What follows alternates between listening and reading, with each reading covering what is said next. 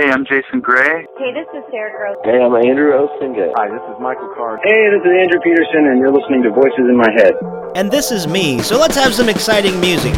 Who is me, you ask? Well, me is Rick Lee James, and this is my podcast, Voices in My Head. We've got a great show for you this week, so stay tuned.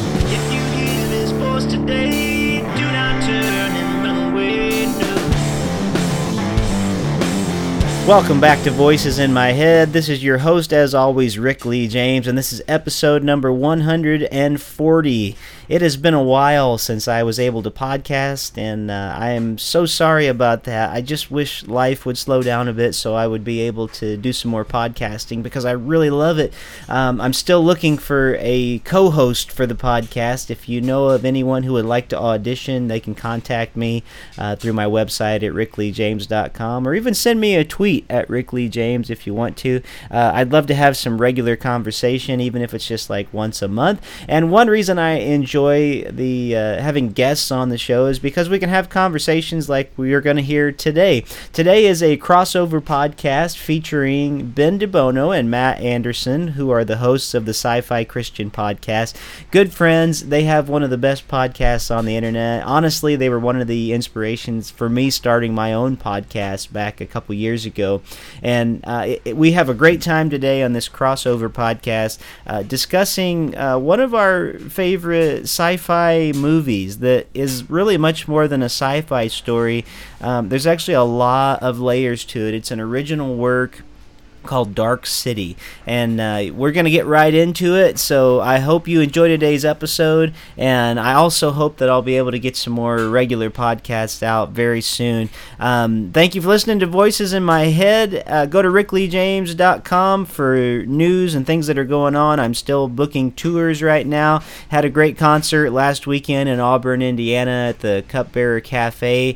I'm still trying to book some more for the summer tour. I did have a, a full week of camp camps lined up uh, in I think it was July, and that fell through for various financial reasons for the camp I was going to be working with. So, uh, if you guys uh, know of any bookings, I need some bookings this summer and uh, need to fill up my calendar a little more, especially with the new album hopefully releasing at the end of the summer. So, uh, all right, that's it for now. Thanks for listening to Voices in My Head, and thanks also to Matt and Ben for being on the podcast this week. So, uh, let's go on with the show. Thanks. Oh, and by the way, just one other really quick thing. I wanted to let you know that you're getting almost like an episode and a half today um, because I came in in the middle of uh, the Sci Fi Christian recording one of their podcasts, and they're in their news segment of their show. And uh, I'm, I'm keeping that part in and the transition into our actual podcast um, so you can kind of hear some of their show too if you've never listened before. Um, minus me, I'm, I'm usually not on their show, but it was fun talking about some upcoming news that's going on um, in the sci fi and uh, pop culture entertainment uh, world. So, um, yeah, enjoy that too. It's kind of a behind the scenes here. So, you get sort of a, a podcast and a half this week. So, anyway, thanks for listening to Voices in My Head. God bless.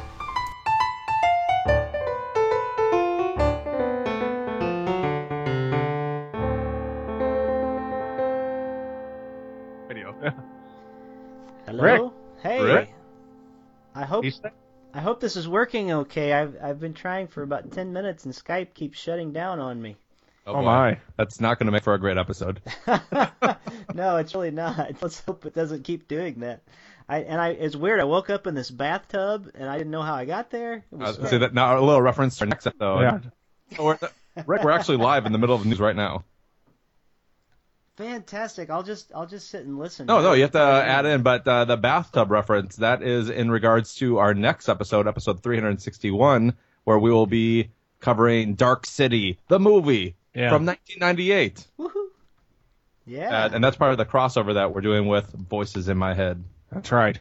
Uh, all right, Dude. so All right. Do you want some questions? You have questions? questions well, for Matt let me and just- Rick. let me take this uh, Transformers news. So, Rick, we were just saying that Robert Kirkman has been added to the list of creators that will be working on these Transformers sequels and spin-offs. Hmm. Thoughts? Wow. Well, I don't know how they could possibly do any worse. So, um, yeah, I like some of Kirkman's stuff. So maybe, yeah, I, I don't know. I, I'm really not. I'm not the biggest Transformers fan anymore. I used to be as a kid, but I, you know, so whatever they want to do. We is should fine say that now, just in case people are worried, you know, they hear Robert attached to Transformers and they're thinking Bob Orci. Not him. We're talking about Robert Kirkman, who is the creator of The Walking Dead. Well, how would they make the jump from? Yeah. Ro- you know, Robert Orci, Robert Kirkman, same first names. Everybody with Robert's the same person. Everybody. That's right. name. So yeah, The Walking Dead creator is going to be a part of this. Also, uh, Zak Penn, who was the screenwriter screenwriter for The Incredible Hulk. He was in uh, Harold and Kumar, right? Zach Or Penn. maybe that was Kal Penn. oh boy. I don't know. Yeah. So uh, I It's, well, you know, Tran I was just gonna say Transformers is kind of a weird thing anyway because it literally had no other purpose than to sell toys from the very beginning. Like the Star so, Wars movies. Yeah, well, um, I, I think toys might have become an afterthought from Star Wars, but I know like Transformers, that was the sole reason for a cartoon was, hey, we're gonna sell toys. So Uh-huh. you know, if they if they can figure out a way to sell toys, I guess they've met their their goal. Uh, got- it's quick correction. Kal Penn okay. is the name of the fellow who played uh, Kumar in both the Harold and Kumar movies. You know, I want to give you guys some good news. I think I finally reached my breaking point. Now, you may remember Oh, I've good. seen every one of the Transformers movies except for the first one with my friend slash former roommate, uh, Ry- Ryan Strelo. Yeah. I almost said Robert Strelo. No, Oh, not. Robert. Not- Ryan Not Strelo, my best friend. Robert Kirkman. Uh, but I think I've reached my breaking point. I think I'm done seeing the Transformers movies in the theater. You're ready to start making the world a better place. Yep, that's right. Yeah. I- At first, I thought you were gonna say I've seen all of them except the first one, and I thought, man, the first one's the only decent one they've had. I've seen none of them, so I feel pretty proud of that. You're really not missing anything. Oh, All right. I know. How about this, Ben? You give us questions for Matt and Rick. Yeah. and then I will run through the rest of my news for it or against it, and then we'll dive into our next episode with Rick, I like it. all about Dark City, the movie from 1998. Yeah. All right, here we go. It's questions for Matt. All right, I have four questions for you guys today. Question number one. It has been revealed due to set video that Batman, or at least the Batmobile, is going to be in Suicide Squad. Mm-hmm. Does this show that the movie might be good after all due to the presence of Batman, or is it further evidence of DC overcrowding their movies? Rick, I'll let you go first. All right. Well, you know what? Uh, DC actually uh, made a pretty pretty good animated film about um, I forget what it's called. It's like Batman Arkham Asylum or something. But most of the movie revolves around the Suicide Squad. It just came out a couple months ago, and I was surprised how much I actually enjoyed it. And Batman was a character in it, but he was sort of a secondary character to the Suicide Squad. And they don't sell you that on the on the DVD or anything that you watch. It's totally just like Batman, whatever, you know, because that's how they want to get you in. Um, but I, I thought it was actually, you know, especially for an animated film, pretty well done. So I, I don't know. Um, I would be more apt to be excited about it if someone like Batman that I really cared about was in it. But I'm still not sure I'm extremely excited about a Suicide Squad film. But uh, we'll, see. I mean, I, I'm I'm willing to to wait and at least let some reviews happen. Look, I didn't think Mad Max was going to be any good, and it's probably my favorite movie I've seen uh, at least in the theater this year. Well- so, so I don't know. Let's wait and see. It's a strong recommendation. Here's what I'll say, and I, I think this is, I, I would almost say I'm positive about this, just based on what I've heard. I'm guessing that the scene with the Batmobile will feature Ben Affleck, but only as the, uh, not the prequel. What's, you know how all the Lord of the Rings movies have that part before? What's Uh, that- like prologue. a prologue. Yeah. yes, I know that word. Yes, uh, I think Suicide Squad is going to have a prologue in which Joker gets captured by Batman. So I think there will be a brief appearance, and or maybe a flashback, but I'm guessing it'll be the prologue, and that will be all you'll see of Batman in the movie. Just a, a quick scene, and that's that. I- And answer the Suicide- question. So what, what was the question was, does this improve? Does this improve the chances of Suicide Squad being good, or is it further evidence of DC overcrowding in their movies? Uh, neither. I don't. Think it's, I don't think it's overcrowding. Not overcrowding. an option. I don't think it's overcrowding putting Batman in, but I also don't think that it's evidence that this is going to be good. Fair enough. All right. Yeah, and you know, Suicide Squad's just DC's version of the Dirty Dozen. Anyway, I don't know if you've ever seen those movies uh, from I think the '60s, but it's it's the exact same concept. So we'll we'll see. It's it's already a copy from the time it starts, so I'm not super encouraged. Next question. Number two, you know, there Francis Lawrence and the rest of the Hunger Games team are making a movie out of the Odyssey, which I have great trepidation about that. Um, they just announced it will be two movies. Will this improve or lessen the chances that I, Ben DeBono, am wholeheartedly enraged by the final result? It will improve the chances of you being enraged. It will, You will definitely be. it will enraged. lessen the chances of you ever seeing it. Yeah, you're probably right. I don't know. I, I think I I have to at least check it out. It, it's Homer. How do they make Homer movies? That's Not true. often. No. Well, they did make that Simpsons movie. That's true. Uh, no, question number three.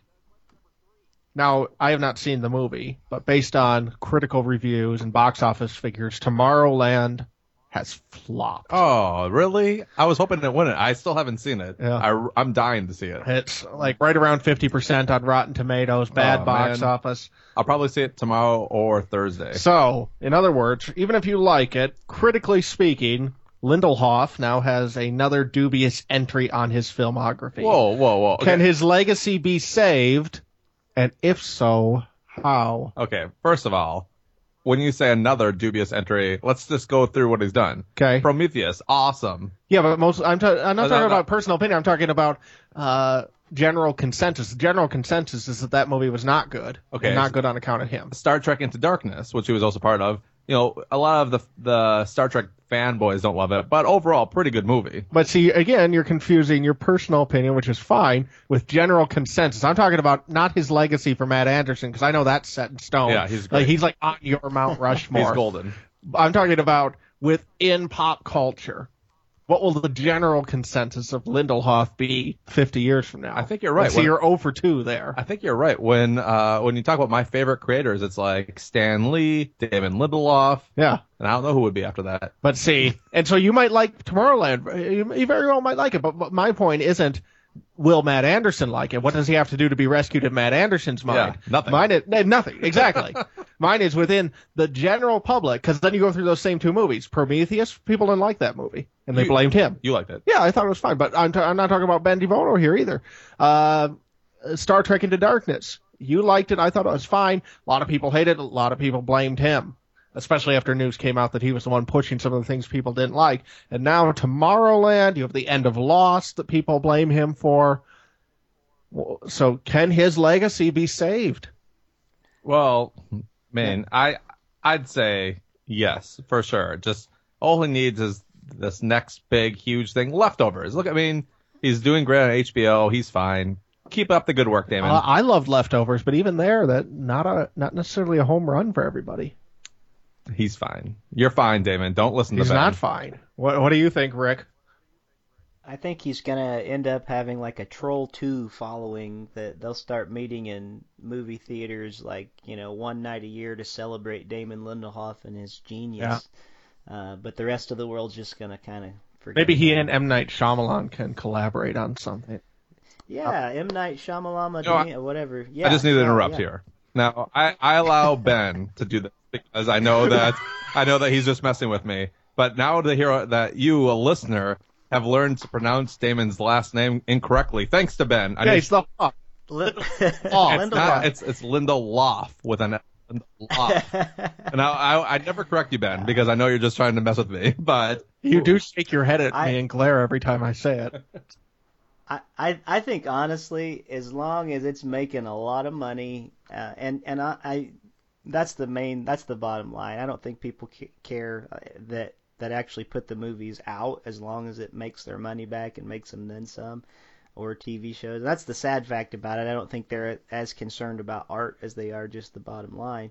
So um, you know, who knows if DVD sales and everything else, if they're able to recoup and and uh, I don't know if there's any merchandising for what is it? Never Tomorrowland, Tomorrowland, I guess. But I don't know. We'll see. If, And if Disney enough- World is merchandising for tomorrow. Well, because it's a ride, right? It's a or whole it's a section, section. of the park. Okay, so and you're already kind of in trouble when you start with that, I think, because I mean we got Pirates of the Caribbean. I was surprised they had one good movie in that franchise, but that's all based on a ride. So I I don't know. I think the I, I think they're just kind of like writing him a big check every time because he's made him money in the past. So we'll we'll probably hear more from him, but um I don't know if I don't know. We'll just see what kind of quality No, stuff he'll turn out. I just have to say this. You know, I haven't seen I haven't seen Tomorrowland, so Yeah. who knows? It might be bad. But George Clooney starring, he doesn't choose bad movies. Right. But He doesn't. Look, I- I've seen a few bad Matt George did Clooney this last week. I'd say in the last recent history, except for I heard The American wasn't great. Did you ever? See it? The American boring. But overall, George Clooney, Damon Lindelof, thumbs up. What what could go wrong? Well, I, I do like Jage, uh, uh, George Clooney. I feel like he's sort of our our modern day uh, Cary Grant in some ways. He ha- sort of has that feel about him. But I don't know. We'll see. If he can't save the movie, I'm guessing the movie's pretty bad. one more question for you guys. Um, you know, we live in a day of uh, intense internet outrage over just about everything, and so Chris Pratt, being the marketing genius he is, seized on this this last week. And prior to sitting down for all the interviews and his press junket for Jurassic World, he put up a Facebook post jokingly pre-apologizing for whatever he does that offends people, uh, kind of playing off the humor of how, you know, people get stuck in this room with these long interviews, say something that's maybe dumb or taken the wrong way or whatever, and wind up having to public apologize. My question is, if I, Ben DeBono, was sent on a similar press junket, how many times would I have to publicly apologize before all was said and done?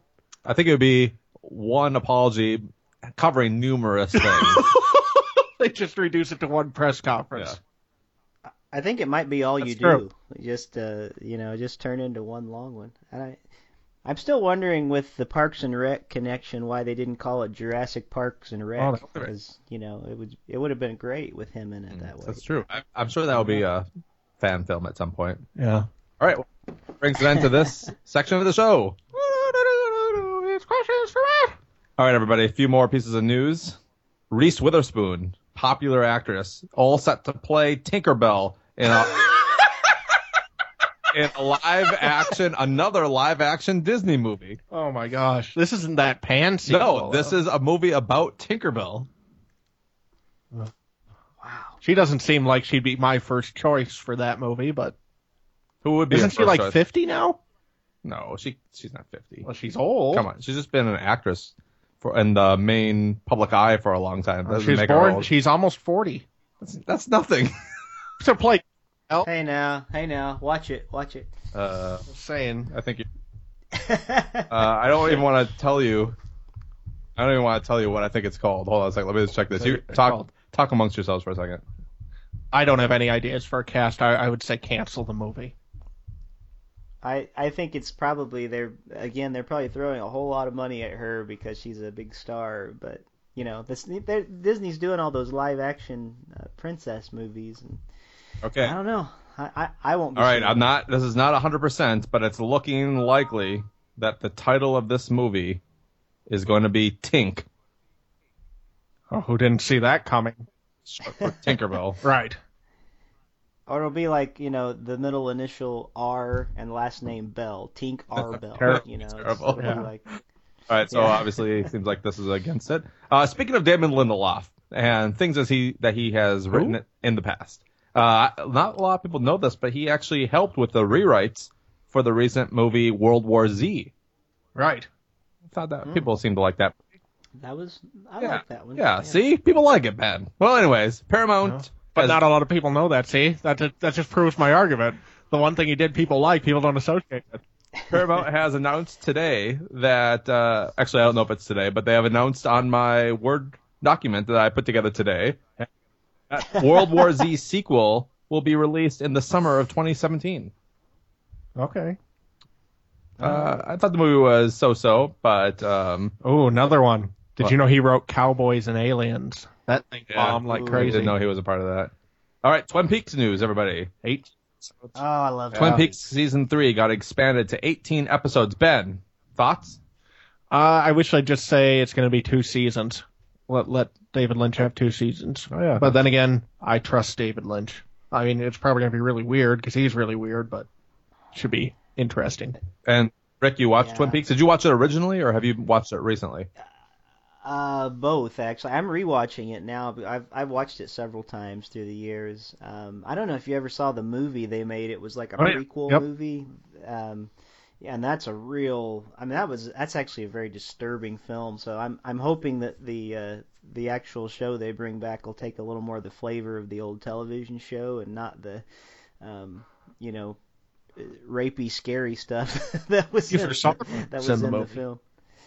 Very briefly, yeah, it's it's it's interesting because they don't really focus on the characters you want to see in the movie. It's all like kind of minor You know- characters, but but I Keith, I am a big fan of Lynch. Though. Kiefer Sutherland is also in the movie we're about to cover on the next episode, Dark City. Yeah, and about his most non-Jack Bauer role of all time. Yeah. Uh, all right, Rick. Earlier today, you had mentioned Mad Max and how it had won you over. I'm yet to see it, and Ben has also not seen it yet. Uh, you know, since last week, Ben, you asked me the question: Am I more likely to see it now that it's gained such critical acclaim? I'd say I am more likely. It's more and more. I have. I hear good things about it more every day, basically. So I'll probably rent it though. So I'm not going to go to the theater and see it. But George Miller, who is the director of that movie, has announced that the sequel will be called Mad Max: The Wasteland. Yeah. Yeah, it's if and you know what, Tom Hardy. It's really hard to go wrong with a Tom Hardy film these days. I mean, he he's uh, even though he wasn't a fan of this film making it, he's kind of changed his tune now, I think. But uh, yeah, for a movie with absolutely no plot, it's an incredible movie. All right. Did you know country singer Tim McGraw is actually in Tomorrowland? No, I didn't know that. Yeah, so that's something for you to look for when you're watching the movie tomorrow. Here we go, everybody. Last news of the day. Now, this is a rumor, so I just want to get that out of the way, but it's one of those rumors that seems like it has some truth behind it. Matthew McConaughey is said to be co- being courted by Marvel to play a villain in one of their movies. all right, all right, all right. I'm against it. Why? All right, let's keep the McCona- uh, McConaissance going with good, high quality stuff. Marvel botches their villains regularly. Well, maybe that's the maybe that's what's happening here. They've heard people complain that they don't have good villains, so now they're going to have a stronger emphasis on getting great actors to play their villains. maybe, but they gotta have great writing behind it too. Yeah, it's got to be like a, a Wilson Fisk quality character, I think, because you know he already went through his slew of terrible films, Yeah. and I, I, I haven't. I'm hoping that um, that he's con- continues to make the good ones. So- now, Agree. Rick, you and I are probably bigger comic fans than Ben here, but Ben, I'll let you answer as well. Uh, who do you think? Which villain do you think Matthew McConaughey would be good Well, to play? The in- name I heard was uh, Green Goblin. Yeah, Norman Osborn. Yeah. Okay, so that's one answer. Rick, you want to try to guess one? Oh boy, I it would have to be somebody high profile like that, I would think, or else I don't think they would get him to play it probably. So yeah, I could. Who knows? It could be any one of those Spider-Man villains. I I think Spider-Man probably has the the most interesting list of villains that you could choose from. So I don't think they'll probably do Doc Ock again. Um, but who who knows? Anything's possible. I, I I'm not sure. Not sure I want to see him as as Osborn. Well, let's just remember the last time Marvel cast a great actor as one of their villains, Ben Kingsley in Iron. Man. We all know how that turned. Oh, that was awful. Okay. That makes me sad. Uh, I, I'm over here racking my brain trying to figure out. This happened to me last time too because I, I asked the question. Stoat, that- man. Who could be still Ben? No, Norman Osborn is the the early rumor, but I'm just trying to think of somebody else that could be. Maybe since Doctor, I think he played. I think he played MODOK. you know, Doctor Strange is gonna be a high profile uh, movie coming up here in the next couple of years. Maybe he'll play the villain to Doctor Strange. I, it, the person has a name. I just can't remember. Rick, do you know Doctor Strange That's a deep ro- rogues gallery. There's like one, one guy. Um, I, I feel I can't. I can't think as all of his mystical villains and stuff. I've not read a ton of Doctor Strange. I could be wrong, but I think the guy's name is Mordo. So I'm gonna say Matthew McConaughey Oh. will be Mordo in Doctor Strange. There it is. If if they uh, if he is Mordo, then I hope that when he signs the contract, he says, "This isn't going to happen unless you offer me more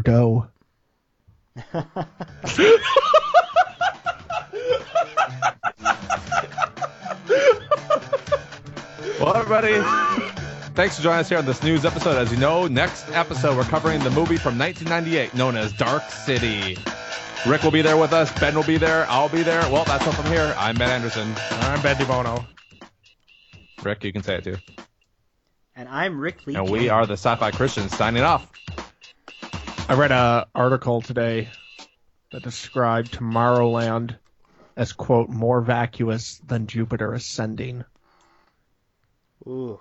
which is pretty funny on a number of levels, especially considering it's taken Jupiter ascending to become three months to become the gold standard of terrible Yeah, sci-fi that's movie.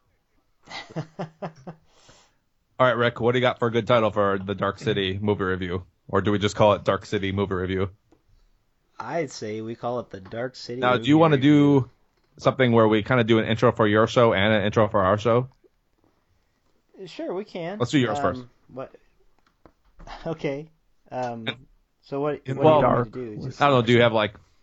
How does it work usually? You just, I guess, you just kind of bring bring in the. You- yeah, usually what I and I, I can do sort of a preface on on my end through my recording too if need be, but uh, I just want to mark that we're about 20 minutes in from the last one because I'm going to have them both on the same recording. Okay, let's do this. I have an idea. Um, We'll we'll play our music, and then we'll make a strategic, conscious Pause. conscious filled pause as we get into the movie. How about that? that's All right, here we go. great. Ben, you want to say 361 Dark City movie review? Yeah. Can we do a? Uh, let's- let's think for a second. Is there any better title? I suppose we do usually do movie review, but it's you know twenty year old movie. In the dark with Dark City. No, we can just do movie review. I get it confused sometimes because there was a Batman storyline just before that movie came out called Dark Knight, Dark City or something like that. So. Well, then you can keep them straight because this is the one without Batman. oh, oh, okay. Well, I can get that then. All right, are you ready? I'm I'm sorry, I just got you guys distracted by reading that Damon Lind, one of his favorite movie, Damon Lindelof's favorite movies is Bambi. so there's that. Uh, okay. Episode 361, Dark City movie review.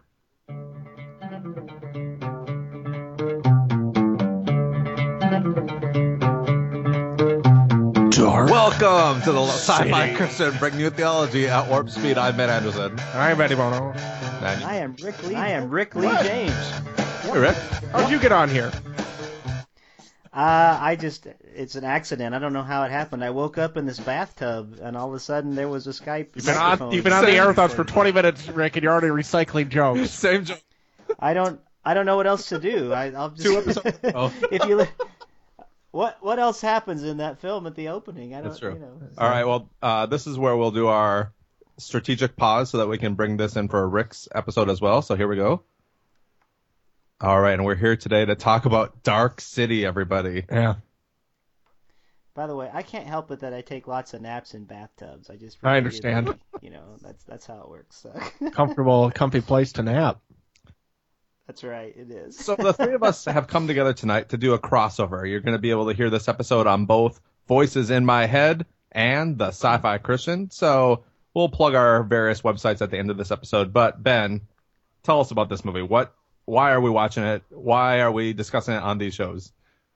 Well, I've loved this movie for a long, long time. I think I uh, saw it first in 2002, and I've seen it numerous times since. I think that it is an absolute masterpiece of uh, sci-fi. Um, you know, for people who complain that there's not a lot of original and or good ideas out there anymore, go watch Dark City. It is phenomenal.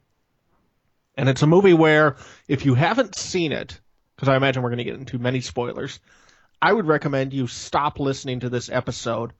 Uh, not quite yet. So that's first recommendation. Stop listening to this episode and go watch it. But when you go watch it, watch if you can get it the director's cut. And the reason is, is that not only is it a superior version of the movie, but the theatrical cut opens with a studio mandated voiceover that spoils several plot points that are later revealed in the movie.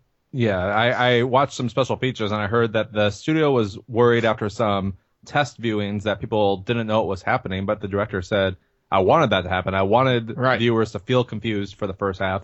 So yeah, I did. Go, I watched the director's cut originally, and then went back and watched the opening voiceover just to see how bad it was, and I couldn't believe how much they gave away. Tons. Yeah. So you know, I'll be honest though. One thing I was surprised by. I usually check. You know, I I know that especially between me and Ben. I'm not sure where you land on this, Rick, but I tend to be the more conservative of the two of us, Ben. And I was thrown off because I uh, looked at why it was rated R, didn't say anything about nudity, but there was like a random nudity scene kind of early in the movie. Threw me off. What are you gonna do? I'm kind of against that. So that I think that It's What uh, you- yeah, it was it was very brief, and I completely forgot about it. Like the first time I saw the movie, I don't remember logging that in or anything. So, and I was real surprised this time. yeah. around. So I think yeah, I, that because I don't like that in movies, it kind of turned me off right away. And, It was like five seconds. Just- Wait, you're gonna hold the whole five seconds saying. against the whole movie? And the the important part of the story is it happens in the first 20 minutes, okay? Right? And Yeah. so because of that, just kind of like set the tone for like, uh, I was like, oh man, what am I getting myself into? Because I didn't know what to, I, I didn't know what else was going to come up in the movie. Well, you could have called me. You should have called you and said, is there any more? no, I like, yeah. Yes, I have. I have them all the timestamps here in my log. So no, I mean, I'm not saying that's, I'm not saying that makes the movie bad. I'm just saying, just so view, if uh, people are out there and are hearing our pre-spoiler talk, they at least know what they're getting themselves into. Okay, Rick, how about you? um, how about me? So, uh, sorry, Matt just watched the movie for the first time. He got Oh, attacked okay. by the nudity. Yeah, I'd never seen it before. I've heard. of it. you've seen nudity before. Oh, You know, it was, it was okay. Uh, I'll I'll be honest. It was so brief, and I I didn't. It was almost like, did I just see what I thought I saw? type Yeah. thing. But um, yeah, I'm I'm you know, it's not necessarily for the whole family. here's what I was gonna say. So I don't think I heard about this movie until we started podcasting Yeah. before, like around 2011, 2012. You told me about it. Uh, it's been on my list of things to check out because you talk so highly about it. I thought it was interesting, good. I don't think I love it the way you love it, but we'll talk more about that later. Okay, Ricky, what are your initial thoughts, non-spoiler?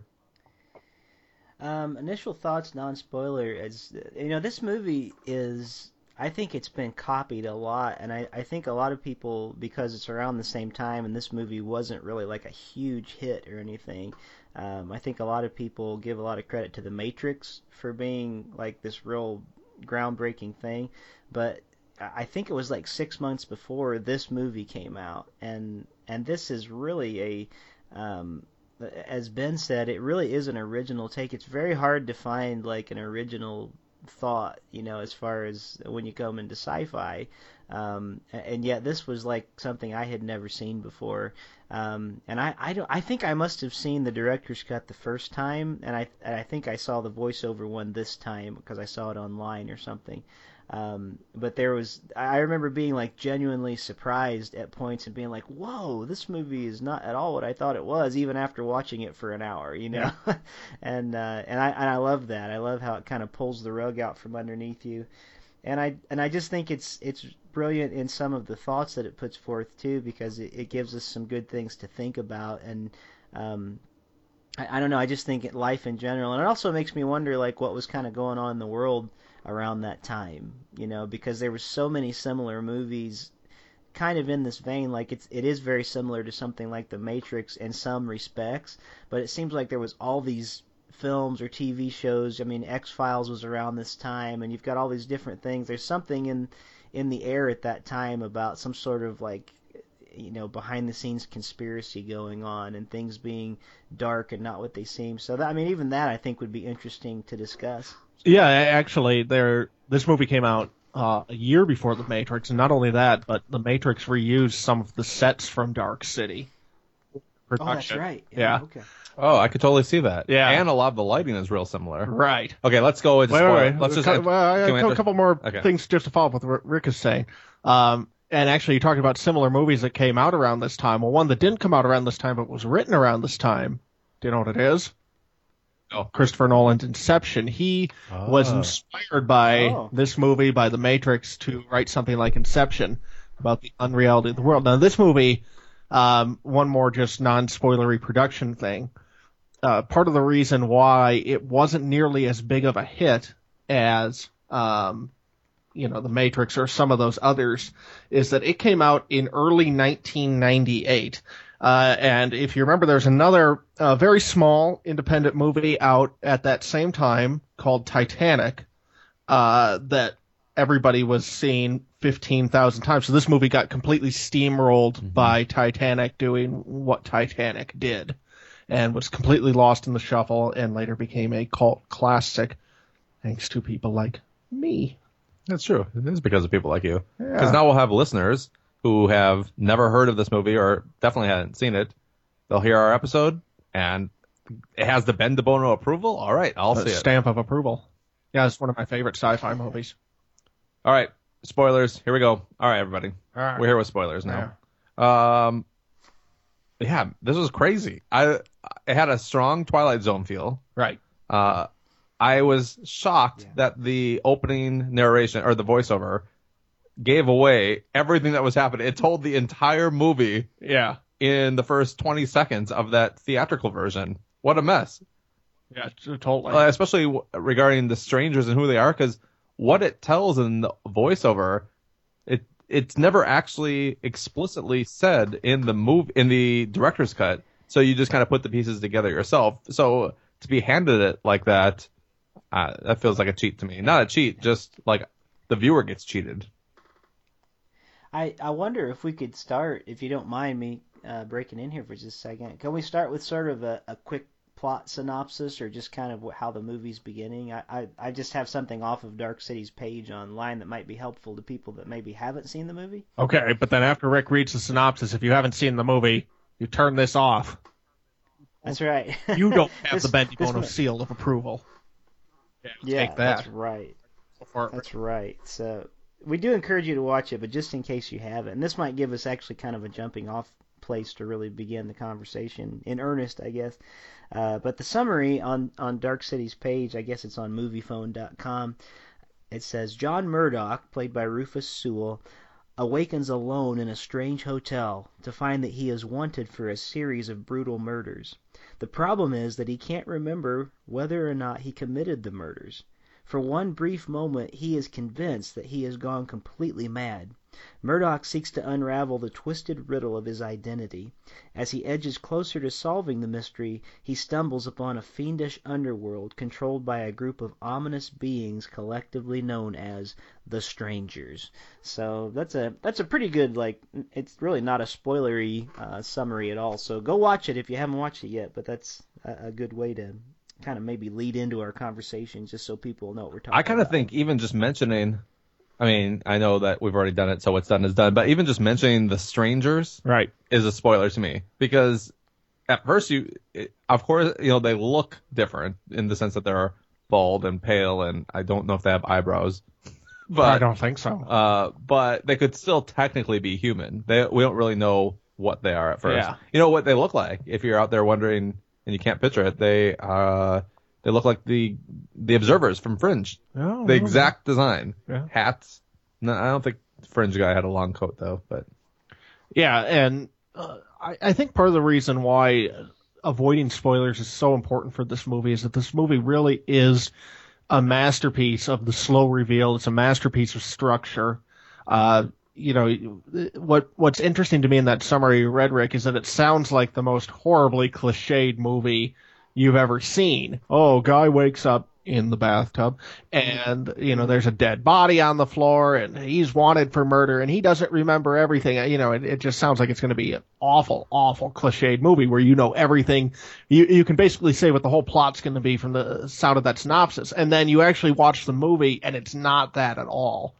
Uh, structurally the movie is is is structured as a labyrinth where it makes you feel like you're going in one direction, t- takes you in another. Um, and Alex Proyas, the director, does this. He pulls this off in, in so many different ways, not only with the direction of the plot, but just with the way that he'll repeat shots, but from a slightly different angle. Um, like you have, you know, the two shots of Jennifer Connelly's character singing in the nightclub that occur at different points in the movie and, and let you know that you're coming back around again in the labyrinth to a similar point, but from a different direction.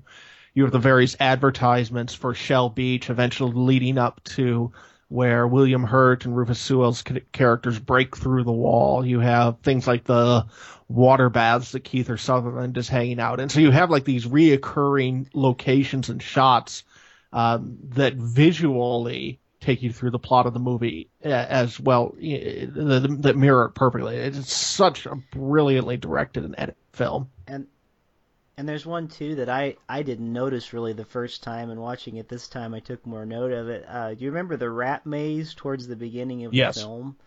Uh, and and it's kind of like, oh my gosh, like it, it struck me this time like that's this. Uh, uh, this foreshadowing to everything's a maze, you know, like the the whole thing. I thought this movie's an allegory for lab testing on rats, but you know, Right. and it kind of is. I mean, the the way the film is is uh, is made, but yeah, just it's it is brilliant. It all revolves around that labyrinth, that that really winding maze. You're never sure where it's exactly going. So Matt, what did you think was going on during this movie before you get to the big reveal where they break through the wall and then oh they're out in, they're on a spaceship in space? Did you think they were on Earth? What what did you think was going on? I thought that they had been abducted and were on a different planet. I didn't think they were on a ship out in space. Uh, I, I think I had most of it pretty much figured out. It really, I don't know if it. Well, I think this these movies came out around the same time, so I don't think this is possible. But it gave me a strong Truman Show feel. Did you see Truman Show? Right. Yeah, and so, um, This is slightly darker than the Truman Show. slightly darker. So, spoilers for Truman Show. I also recommend that one, but uh, well, slight spoilers. You get to a point where he reaches a wall of sorts. Yeah. You know what I'm talking about? Right. Can you picture that scene? And I could almost see it coming as they were ripping through the billboard and then pounding through the wall. I knew it was either going to. I thought the two options are it's going to be another like something they can't get through, or it's going to be water. I thought they were going to, like I said, I didn't know they were in space. I thought they were going to Yeah. be on a planet. Um, so yeah, I felt like parts of this movie reminded me of Truman Show quite a bit. But yeah, I thought I had the alien thing pretty much figured out. I thought, well, then they were pretty explicit about the aliens are using host bodies from dead people. Yes. Um, Well, you see early on in the movie when the one guy's head gets cut open, you see the alien crawling out of his body. Yeah, but there are two different. One, yeah, that alien looked, you know, more physical, and then there was almost like a spiritual type alien that came out of the Yeah. book, right, Mr. Book Mhm. or Mr. Hand. I don't know which one's which, but Mr. Book is the the, The lead? big, the lead. Guy. okay. So that that one was almost like a, the spirit of the alien comes out, Right. and the first one it's like it crawls away. So what's the deal with that? Well, I think it's just Mr. Book is higher up in the hierarchy, so he is a bigger dude. One of the things I, I think works really well in this movie, and especially lends to it being watched uh, almost 20 years later, is the fact that the special effects aren't top grade. And this is something Roger Ebert mentions in his commentary of the movie, which is worth listening to in the DVD. That the fact that the special effects aren't, you know, for at that time, like what the Matrix was, where it's, oh, this is so groundbreaking, they're amazing. It actually really lends itself to the style of storytelling that they're doing. It gives it everything in the, the movie feels artificial by design. Uh, and the fact that the special effects feel artificial too helps tell the movie and set the style that they're trying to set in this movie. Um, and, and so to me, wa- I watched it today uh, for the first time in several years. I was paying attention to that. It's like, yeah, the special effects look dated, but that's okay. It works in the context of the story. Yeah, and it does in some parts feel like a period piece, uh, strong on the 40s. But as I was watching the special features, uh, they made a point to hit things from the 40s, 50s, 60s, and 70s. Yeah. And I don't know. Do you have any theories on why the aliens would have chosen those decades? I just think they're um, because they're constantly changing the plays, you know, and I, I think they're I think it's part of like keeping the humans' equilibrium off a little bit too, because it, it things feel familiar to them all throughout the movie, but nothing is exactly something that they're they're like at home with. Like I, I don't know if you remember the the part where um, there's an accordion in the back seat of William Hurt's Yep. car, and he says his mother gave him that, but he can't remember when his mother gave him that, you know. And and and again, it's it's sort of like he doesn't. He knows he the it was a gift. He knows it was from his mom, but he can't remember the time. And I I think that's part of like um, nobody can really get their footing as to where they are, and, uh, and I, I think that's kind of a, a brilliant part of how they designed the film as well, because really the viewer I think is trying to figure that out just as much as the characters are because you really could I mean the look of the cars um, the look of their clothing at certain points but then the technology that they have, you know, it doesn't seem like something they would have in the 40s. yeah. So it's it's sort of like all you just don't know exactly where to put your footing down at in the film. And I think all the characters are suffering from that because they don't know exactly where they are or who to be in the in the time that they have. So I guess that's my theory about the different time periods. But Yeah, I I think that that's there's a lot to that. I I, I think my theory with that in the movie has always kind of been that those were the periods that these characters were extracted from. Mm-hmm. Uh, I don't think we have to assume they were all abducted in one go or whatever. Yeah. You know, maybe they've been adding to their little zoo for decades. My theory was that the aliens had been observing humans on Earth for those four decades and then started their experiment. Yeah. That could be, yeah. Uh, Schreiber, is that his name? Yeah. Best character. Oh, he's so good this is one of the best roles I've seen Kiefer Sutherland in, and it's so different from what he usually plays. And he'd never be in that post Jack Bauer. No, you'd never get him to do that. No, it was great, and uh, you probably know this Ben, but Rick, I don't know if you watched any of the special features, but uh, his na- his character was named after Daniel Paul Schreiber, a German judge who suffered or suffered uh, from narcissus- narcissism, paranoid psychosis, and possible schizophrenia and whose autobiography, Memoirs of My Nervous Illness, uh, was used as inspiration for the film. So, especially the schizophrenia when it comes to switching people's minds around or memories around, I guess yeah. you could say. Yeah, and the way I mean, even the the way he would talk, he would always talk in sort of a voice like that. Oh, you know, like every line was kind of delivered like, Jupiter like he was su- suffering for breath. Not not, not quite Jupiter bad. ascending. No, you know, no, one time he doesn't talk sense... like that though. In the flashbacks. In the flashbacks, which yeah. is interesting. It's that he put a vanity for yeah. himself or something there. Yeah, that's very true. When he's when he's giving the instructions and telling him what's going on. Yeah but it's almost like he's fighting asthma or something, you know, when he's talking because he can't ever seem to get his breath and, yeah. his lines. Rick, I, yeah. I forgot to ask you, when did you first watch this movie? Uh, I want to say it's probably been, uh, uh, man, it's probably like 15 years ago. It was not long after it had come out on on uh, on video, but I think. You just time. recently rewatched it, didn't you? Yeah, yeah, I watched it probably two or three weeks ago when I knew we were going to be covering okay. this, and uh, and I've read a little bit more about it too. Uh, so it's it's been yeah, it's been a joy to revisit that actually, and I, I had forgotten how much I really enjoyed this film, so it was it was great to revisit it. So Ben, I know that the director's cut has 11 additional minutes because I didn't watch the full theatrical cut. Can you tell me what things were cut from that version? No, because oh. it's been a long time. Um, I, I think there's just like a few additional deleted scenes here and there. There's nothing really major. The reason I'm so for the director's cut is really just because of the voiceover. Yeah. Uh, I remember I've watched the director's cut a couple times. I, I like the additions and everything, uh, but I'm more familiar with the theatrical cut because I've watched that far more. Okay. Uh, but yeah, it's it's mainly just the the one absolute huge change is the removal of, of that voiceover, and that needed to happen. Hmm. So back to the plot. I'm curious on you guys' thoughts on this. Why was Schreiber needed by the strangers? I think they mentioned the movie, but I didn't feel it was like it was strongly stressed. They needed him to create the memories. So how come they didn't have the?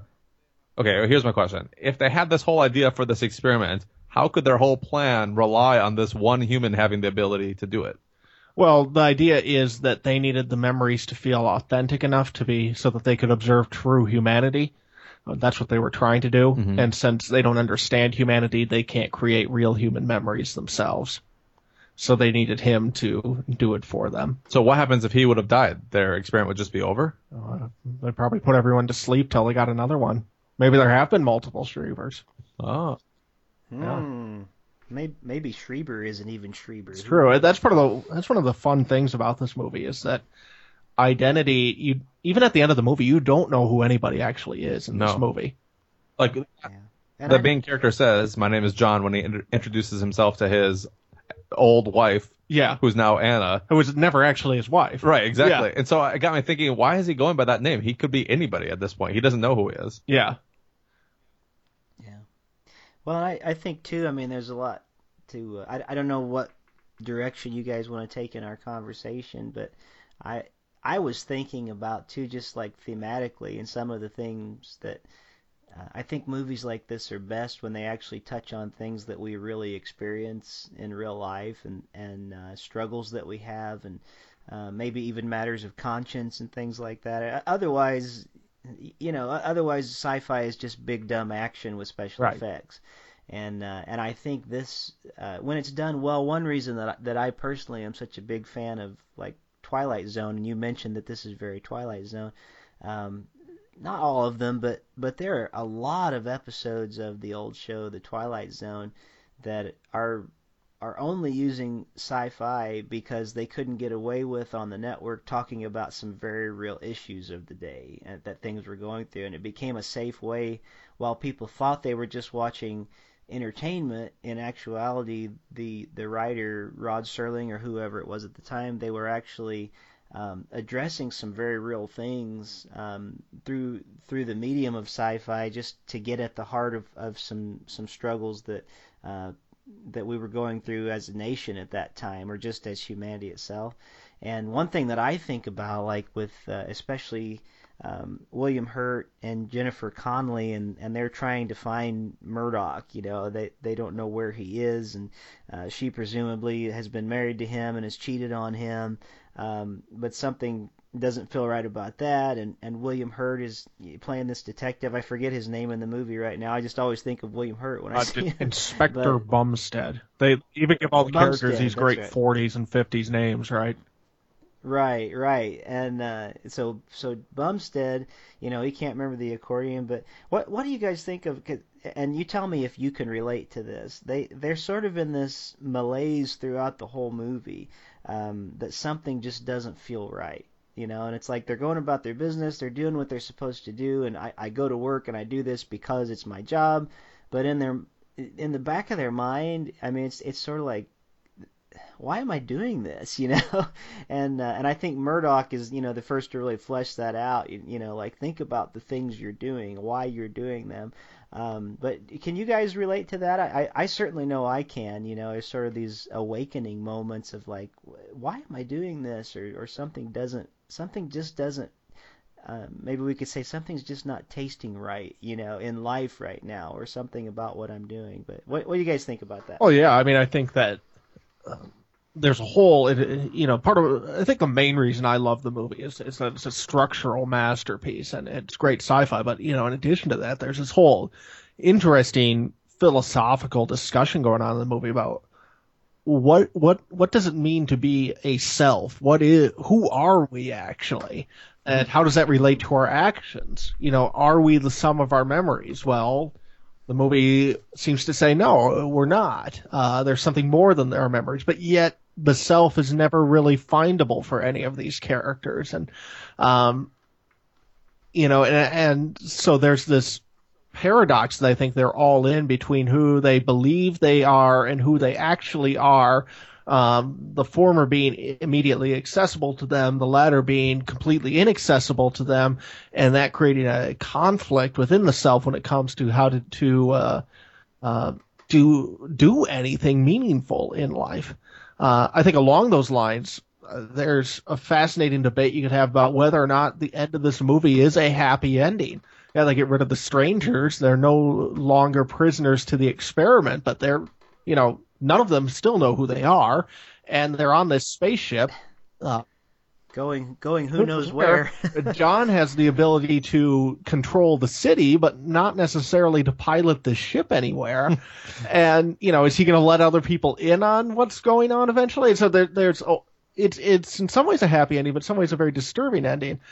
And I think that philosophically, if the movie has a conclusion it draws on, is that where John finds peace in the end isn't by discovering him who he truly is and his true self, but in choosing to live out his identity in the most authentic way that he can, given the circumstances. And so uh, there's a you know fascinating philosophical undertones about uh, identity and and selfhood and memory going on in this movie.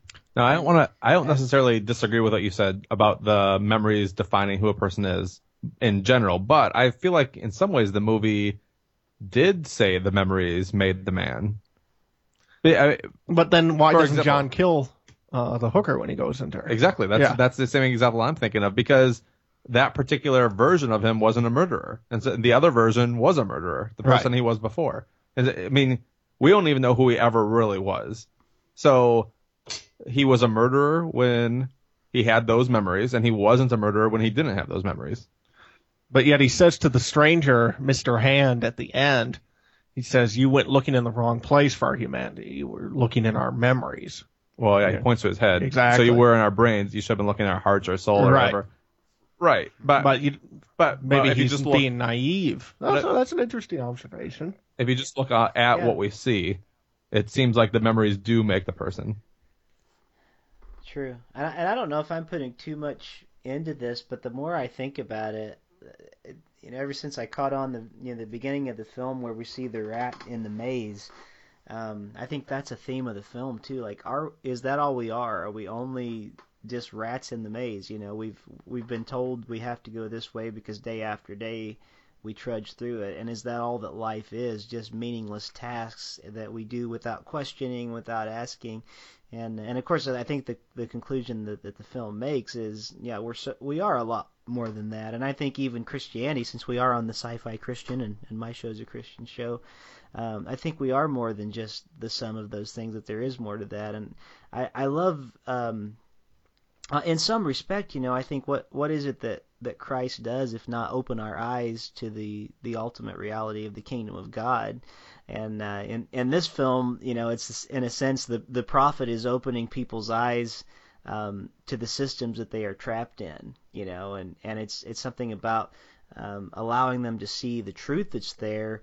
Um, that that is setting the captives ultimately free, and it, and again, it may not be a freedom they want, as as Ben said. You know, it's debatable whether or not it's a happy ending or not, uh, because sometimes it's easier to be in the illusions that we have, but gosh, I, I feel like it's just a powerful um, a powerful tale about that. Even just the idea of of what it means uh, to be set free from what we thought all along, but was actually just a fallacy. I think part of the one of the things that's so fascinating to, in the movie from that perspective is that we can infer that the strangers needed to offer you know enough of a carrot out there on a stick in this reality to make things believable. I mean, they have all these posters for Shell Beach, and they you know they have the express train for Shell Beach zooming by in the subway, though there's no way to actually get on it. But they create a world that's impossible to get out of, but suggests that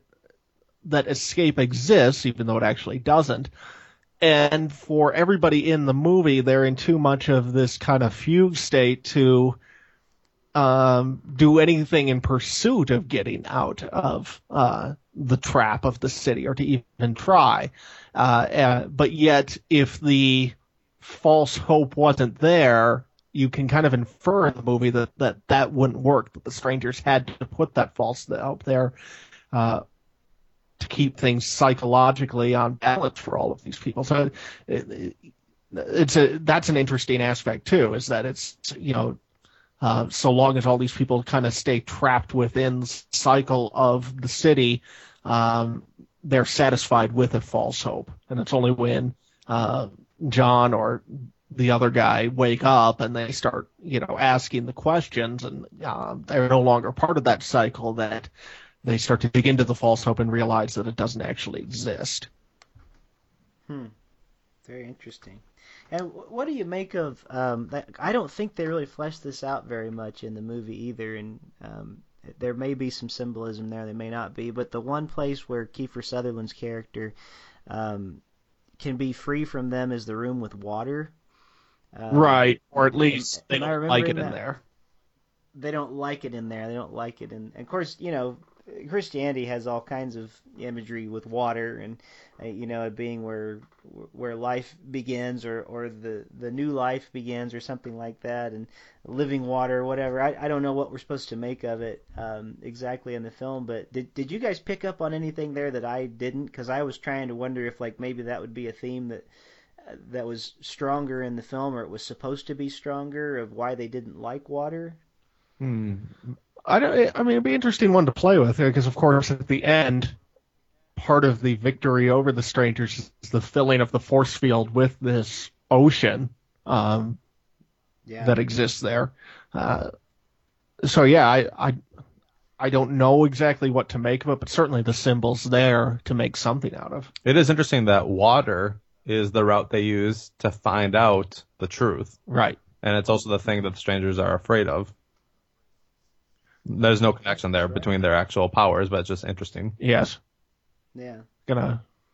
If water gets a little bit short in the city after John does what he does, people are gonna be a little ticked off that he used up all these water supplies to make this giant ocean. Who would you guys say, uh, as you look through the movie? I mentioned I like Dr. Schreber as my favorite character. Who was your favorite character, Rick? Um, yeah, well, it's kind of hard. Um, I liked Schreber. Um, I, you know, I'm not, I'm not the biggest fan of. Uh, I think it was Rufus Sewell who played the main character.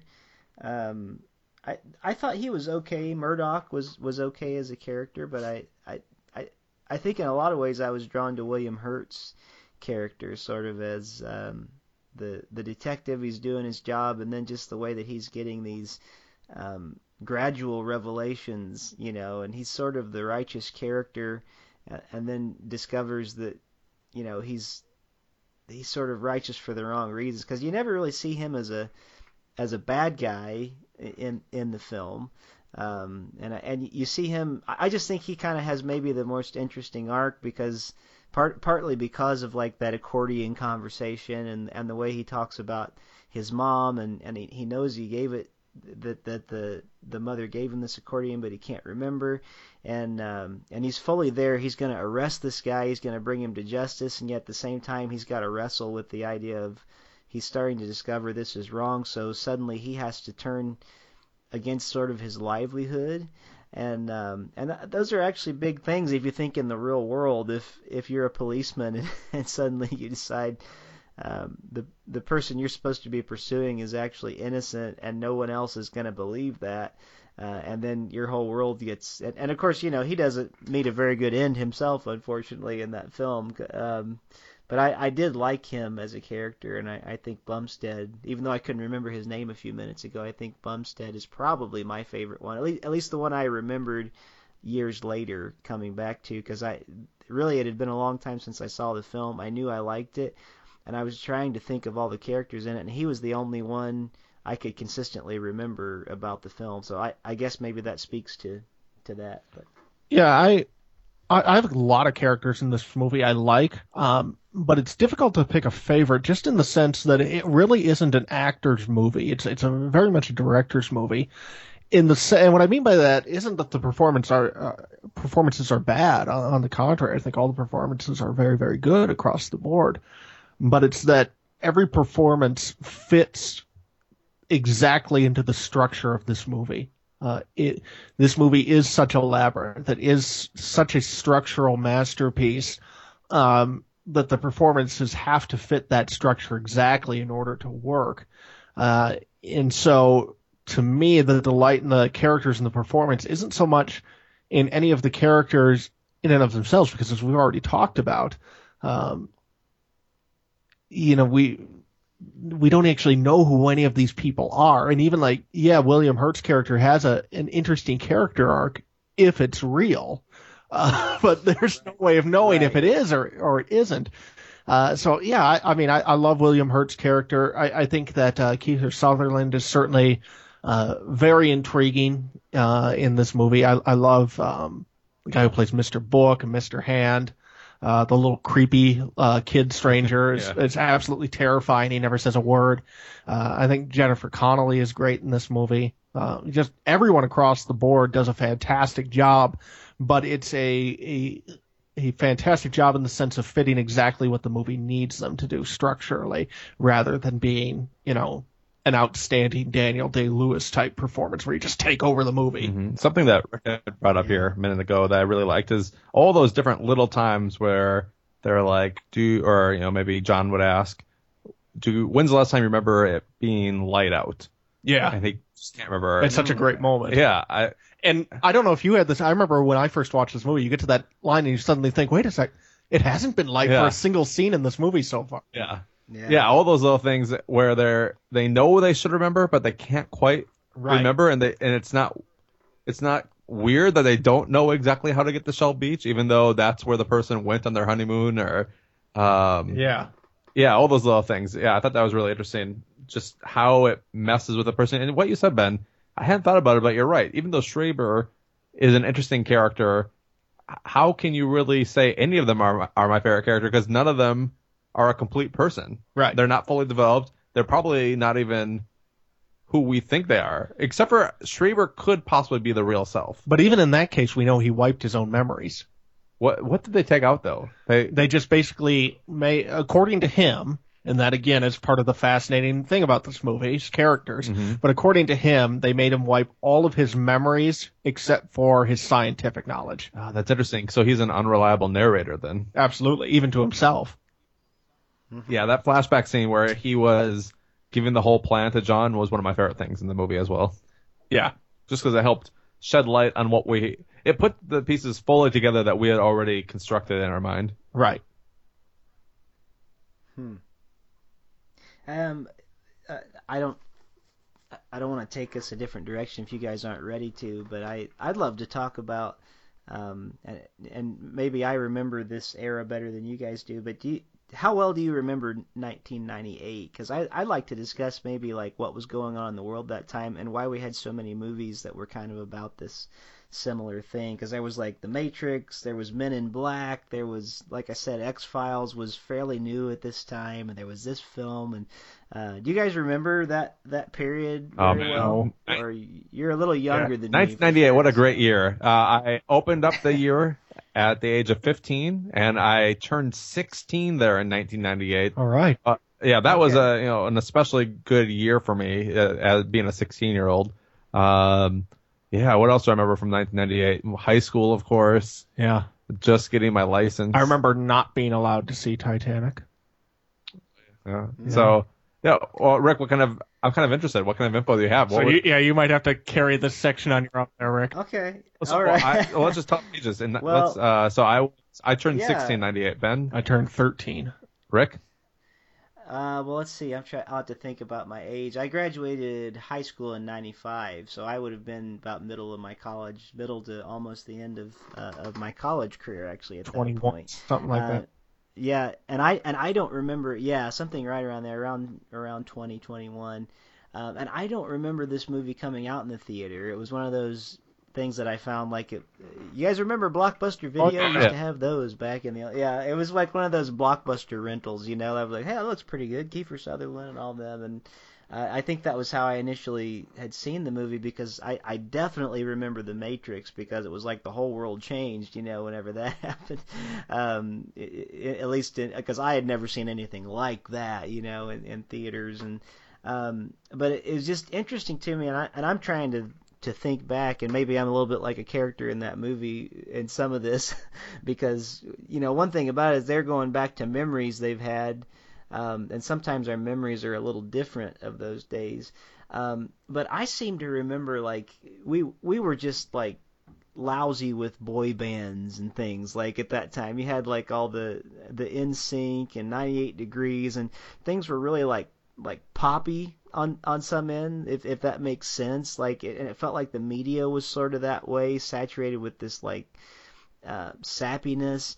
And there wasn't like any real big wars in the world at least that Americans were aware of at that time. And I kind of remember thinking um somebody had had said something to me when I was in college about oh things are things are looking bad with this other country right now. And and uh, it's the news was saying oh if if if this happens and this happens they may institute the draft again. And I remember kind of being terrified like oh man I don't want to be drafted you know for some and, and I can't even remember exactly what the scenario was because I would have been closer to being a senior I guess at that time um, but but the world really wasn't the scary place that it was. Now this came out in '98, right? And Right. and then we have you guys probably remember 9/11 pretty well though, Oh, don't sure. you? I mean, when that happened just just a few years later.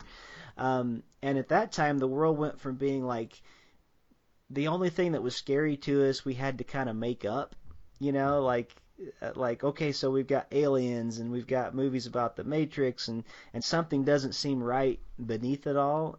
And and I just think culture at that time, we were sort of, you know, we were still at the point that the economy hadn't crashed, everybody not everybody, but lots of us, you know, had a lot, you know, and, and it seemed like life was a little more cheery. And when that happens, I feel like the the general feel in the air was sort of this feeling of like something underneath all this is not feeling right.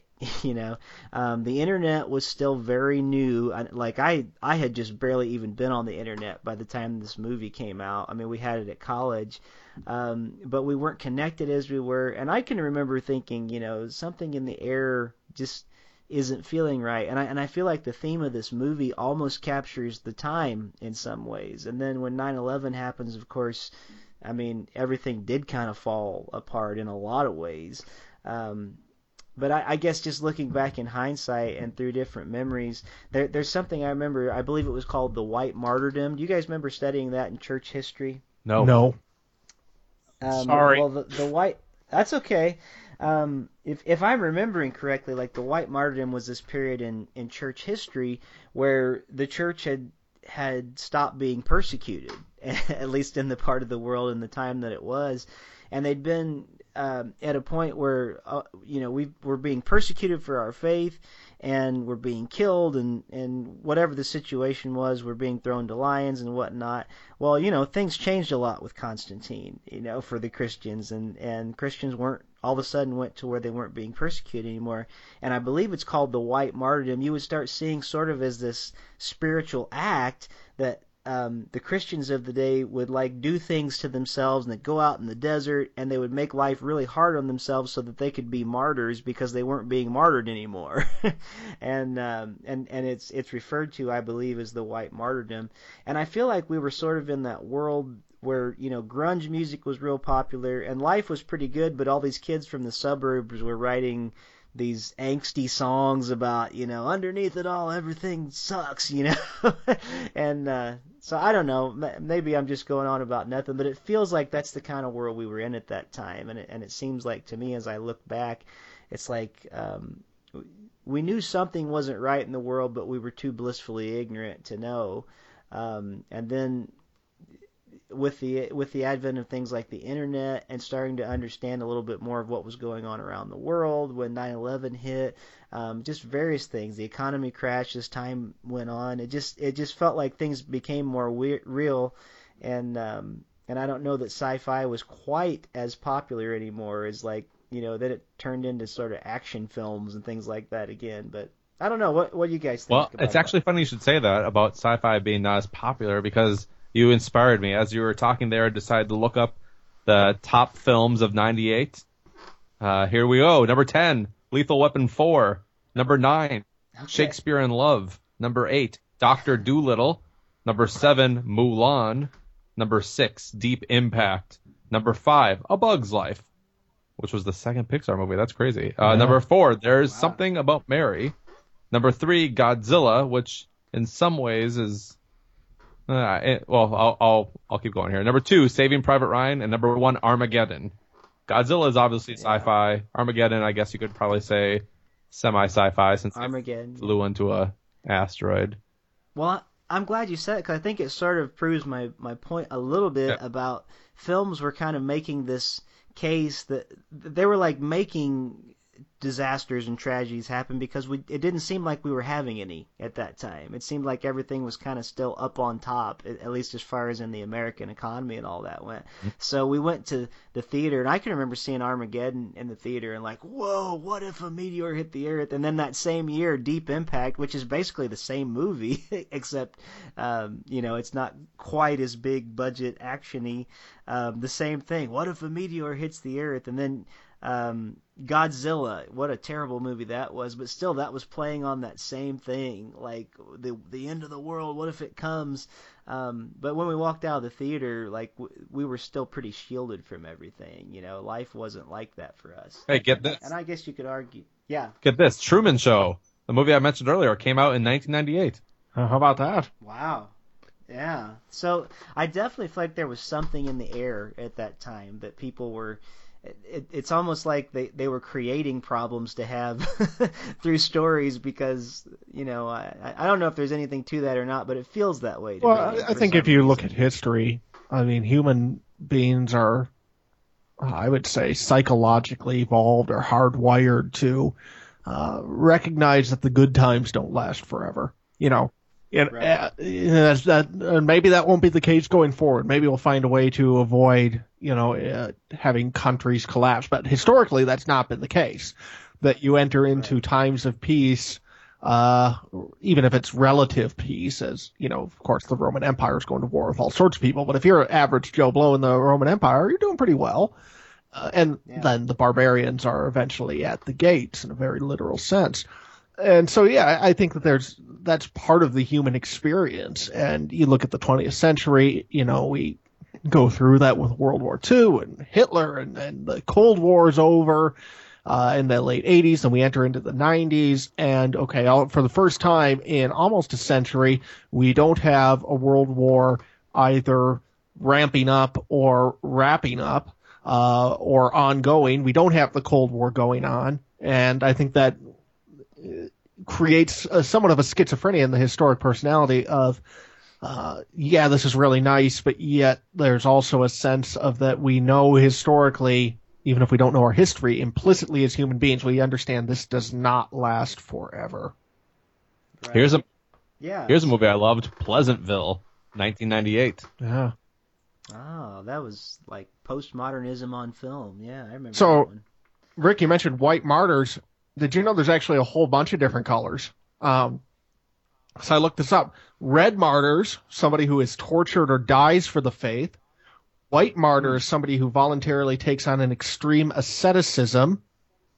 Okay, Uh, right. Blue or green martyrdom is when you go through self denial uh, as part of a spiritual discipline, probably like more extreme self denial.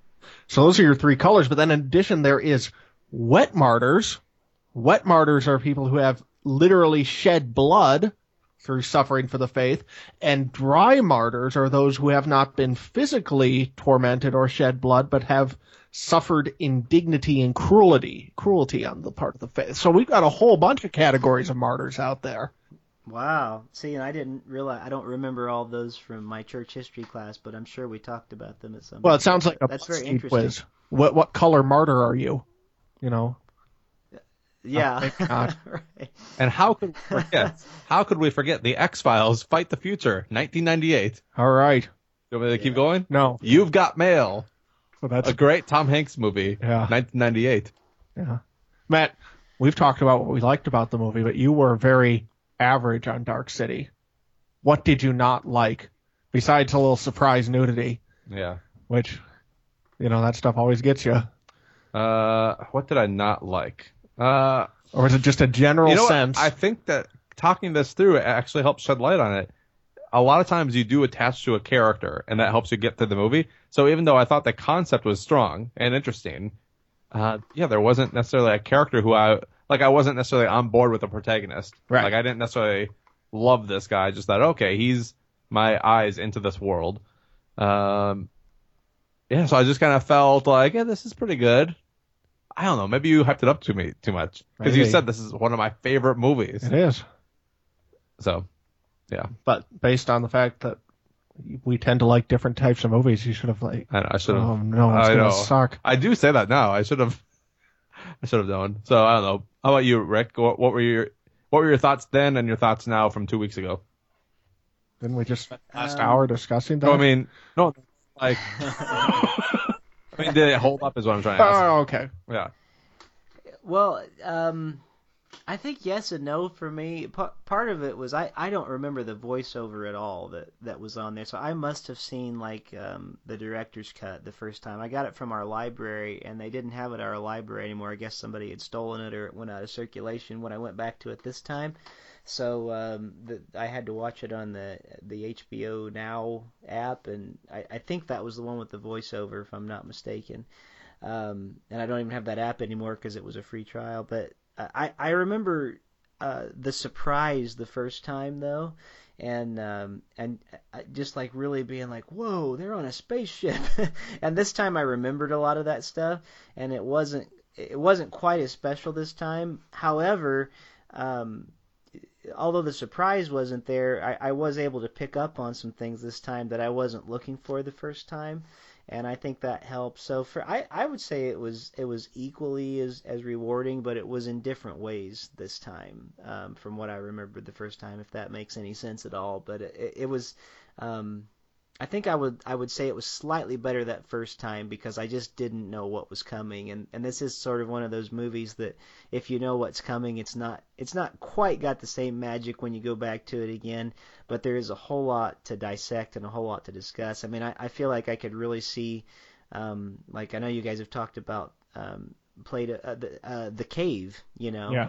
And uh, and I felt like this was sort of a movie to talk about that, you know, and the idea of uh, there's one person that's free, and you know everybody else is still chained up and staring at the wall, and uh, and so I I think even that that allegory is uh, is a neat thing that you know maybe this movie is a good way to kind of talk about that. Uh, we actually gloss over something that Ben said earlier, which is that Roger Ebert, famous film critic, took the time to do the commentary on this movie. So that does something positive. Not only that, but he he rated it his favorite or the best movie of 1998 and one of the best movies of the 90s. Okay, and he was he was featured prominently in a lot of the uh, documentaries about the film that are on the DVD. So Yep. we didn't talk about the creative team, but the screenwriters for this were the director and creator Alex Proyas, Yep.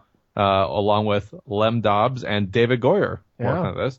Uh, if you're wondering what else has this director done, other notable works include The Crow, well, that was his first one. Yep. Uh, Blade, no, two, three. I don't no. think so. Okay. No, we got I've got the Crow, I Robot with Knowing. Will, with Will Smith, uh, Knowing with Nicolas Cage. Yeah.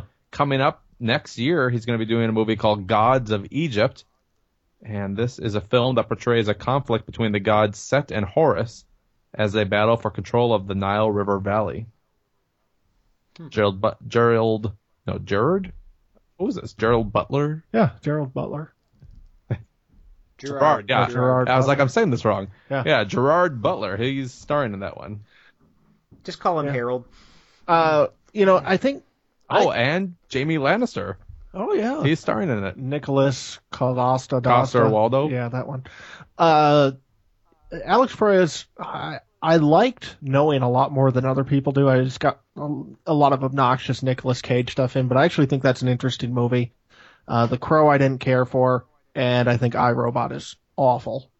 Uh, so I'm still waiting for him to make that next great follow up to Dark City. Probably should stop holding I- my breath. You don't think Gods of Egypt will make it? Maybe. And I, don't- I don't know if you guys know this, but I, and I don't think I picked up on it the first time. Um, but the I think it's Mister. Is it Mister Hand? He's the the main villain. Mr. um, Hand or is the one who Book? injects uh, John's memories into himself. Mr. Book is the older uh, guy who John fights at the very end. Okay, well, um, the the older guy at the end, um, he was in the original television series Yes. of House of Cards, and then the other one is the one the man that wrote and had a a like co-starring role in the Rocky Horror Picture Show. Oh, right. yeah, so it's kind of this like the, the cast is like kind of strange when you think about all of them that came together for this film because the really the main bad guy that injected himself he's the one that was in the Rocky Horror Picture Show and really you know wrote this musical about just all kinds of, of strange things that, that became this other cult classic for a whole other set of reasons.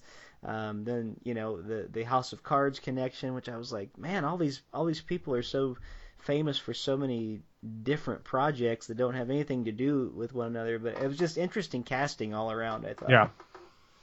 So. All right.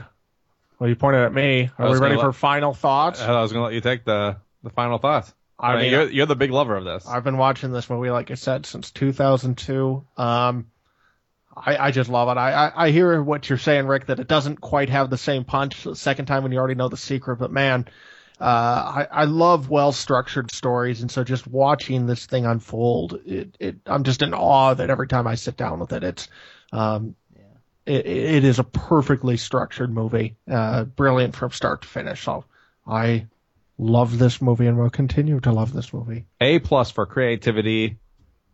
I don't know what it is that was holding me back, but I Yeah. thought it was so so. Rick? Um, I I really really enjoyed it both times. I think it's it's going to be definitely one of my favorite original um, sci-fi films because I unless I'm mistaken, I don't think there's been any sort of sequel to this like in books or um, I don't think there's any like pre-story to this. I, I've heard some people say that it's it's um, based a little bit on the old silent film Metropolis, which I have seen some of that, and I can definitely tell the influence there.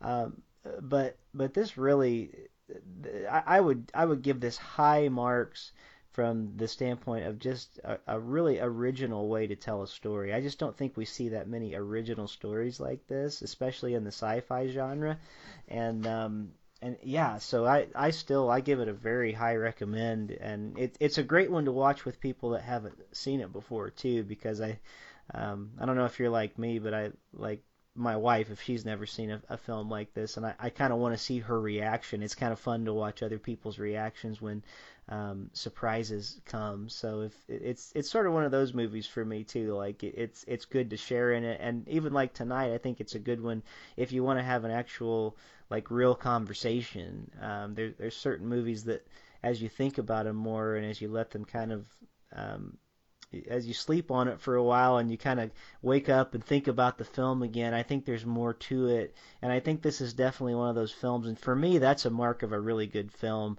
Um, that it actually places ideas that kind of grow in your head, and you kind of want to go back and think about them again, and and uh, and so yeah, for me, that that makes this a great movie.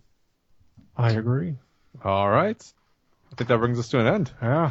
Ben, thanks for the recommendation. I was glad to finally experience this. Yeah. Well, well done. And Rick, thank you. I guess at this point we've we've moved out of your part of on your show, so now we're ending the sci-fi Christian. so, Yeah, this got weird. Uh, but Rick, thanks for joining us here tonight.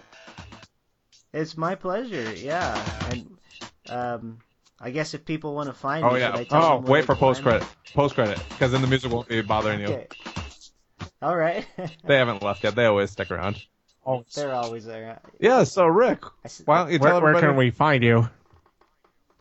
Um, you can find me at rickleejames.com. Um, you'll find several links there. Uh, my podcast is Voices in My Head, and uh, I've had these guys both on my podcast in the in the past, and I always love it. Uh, tonight was a, was a great time with you guys, and um, I just appreciate your show so much. First of all, let me say that before I get into the rest of where they can find me. But it's it's always a great show. I, I you guys keep me company uh, every week, whether I'm working out or driving in my car or whatever. So, uh, really appreciate the Sci-Fi Christian and all that you guys do. And uh, sometimes I want to just interact with you, and I realize you can't hear me, but um, it, it's it's a great show. But anyway, getting back to my podcast, I have different guests on. Um, uh, we do everything from uh, books at times to musical artists will come on the show, songwriters, singers, pastors on occasion. Um, other podcast hosts will come on. Um, and Voices in My Head is the name of that one. And, and be watching it at rickleejames.com. Uh, or you can follow me on Twitter at rickleejames. Um, just finishing up a new record, um, and God's just been all uh, doing really unbelievable things for me. And I, I can't even tell you everything right now because not everything um, uh, from the the publisher I'm I'm not allowed to say everything yet that I know of what's coming uh, for this new record, but um, some of these songs have uh, some really exciting things have been happening with some songs from my new record uh, that's going to be releasing hopefully in the very near future. Um, I was in Nashville a couple weeks ago, uh, finishing the vocals uh, for most of the songs, and we'll just see what's coming out. But follow me at rickleejames.com. Awesome, Rick. Hey, thank you very much. It's fun to have you on as usual, and uh, thanks for the nice things you were saying earlier about our show. So, sure. Uh, yeah, I I mean it sincerely. You guys have a great show. You're you're both you're both awesome guys, and and uh, it, this is one of the be- best podcasts out there. Seriously. Thank well, you. Thank you. Thank you. Uh, now I know you hung out with Ben in Chicago last year. Next year, yeah. the yes. three of us, Chicago, the C2E2. Is it happening? Let's make it happen, Captain. If we can, I'm in this great. time. I know yeah. I bailed last time, but I'm in this uh, time. That's what you said at this time. Two years ago. Yeah. So, I, I, I, don't know. Can we trust him, Rick? I, tried to get you there for 2015. 2016 is happening. All right. Yeah, we we'll we'll see if we can do that. I'd love to. All right. All right. Hey, uh, uh, we're gonna get out of here then. So one of us will have to share a bed though, because there's only two beds in that room. Well, that's up from here. Well, okay. all right. Let's all say our names. Or we could just get one big king bed for the three of us. I'm Matt Anderson. What? Our bed photo. And I'm Rick. Oh, we are the Sci-Fi Christian signing off. You've been listening to Voices in My Head, the official podcast of Rick Lee James. If you'd like to know more about me, my ministry, my music, my life, go to my website at rickleejames.com. And I'd love this to be a community experience, so if you call 937 505 0162, you can leave feedback you can give me suggestions for future shows. You can even record comments that I can play on the next podcast. So let's make this something really great together. 937 505 0162. Thank you so much for listening to Voices in My Head, the official Rick Lee James podcast. God bless.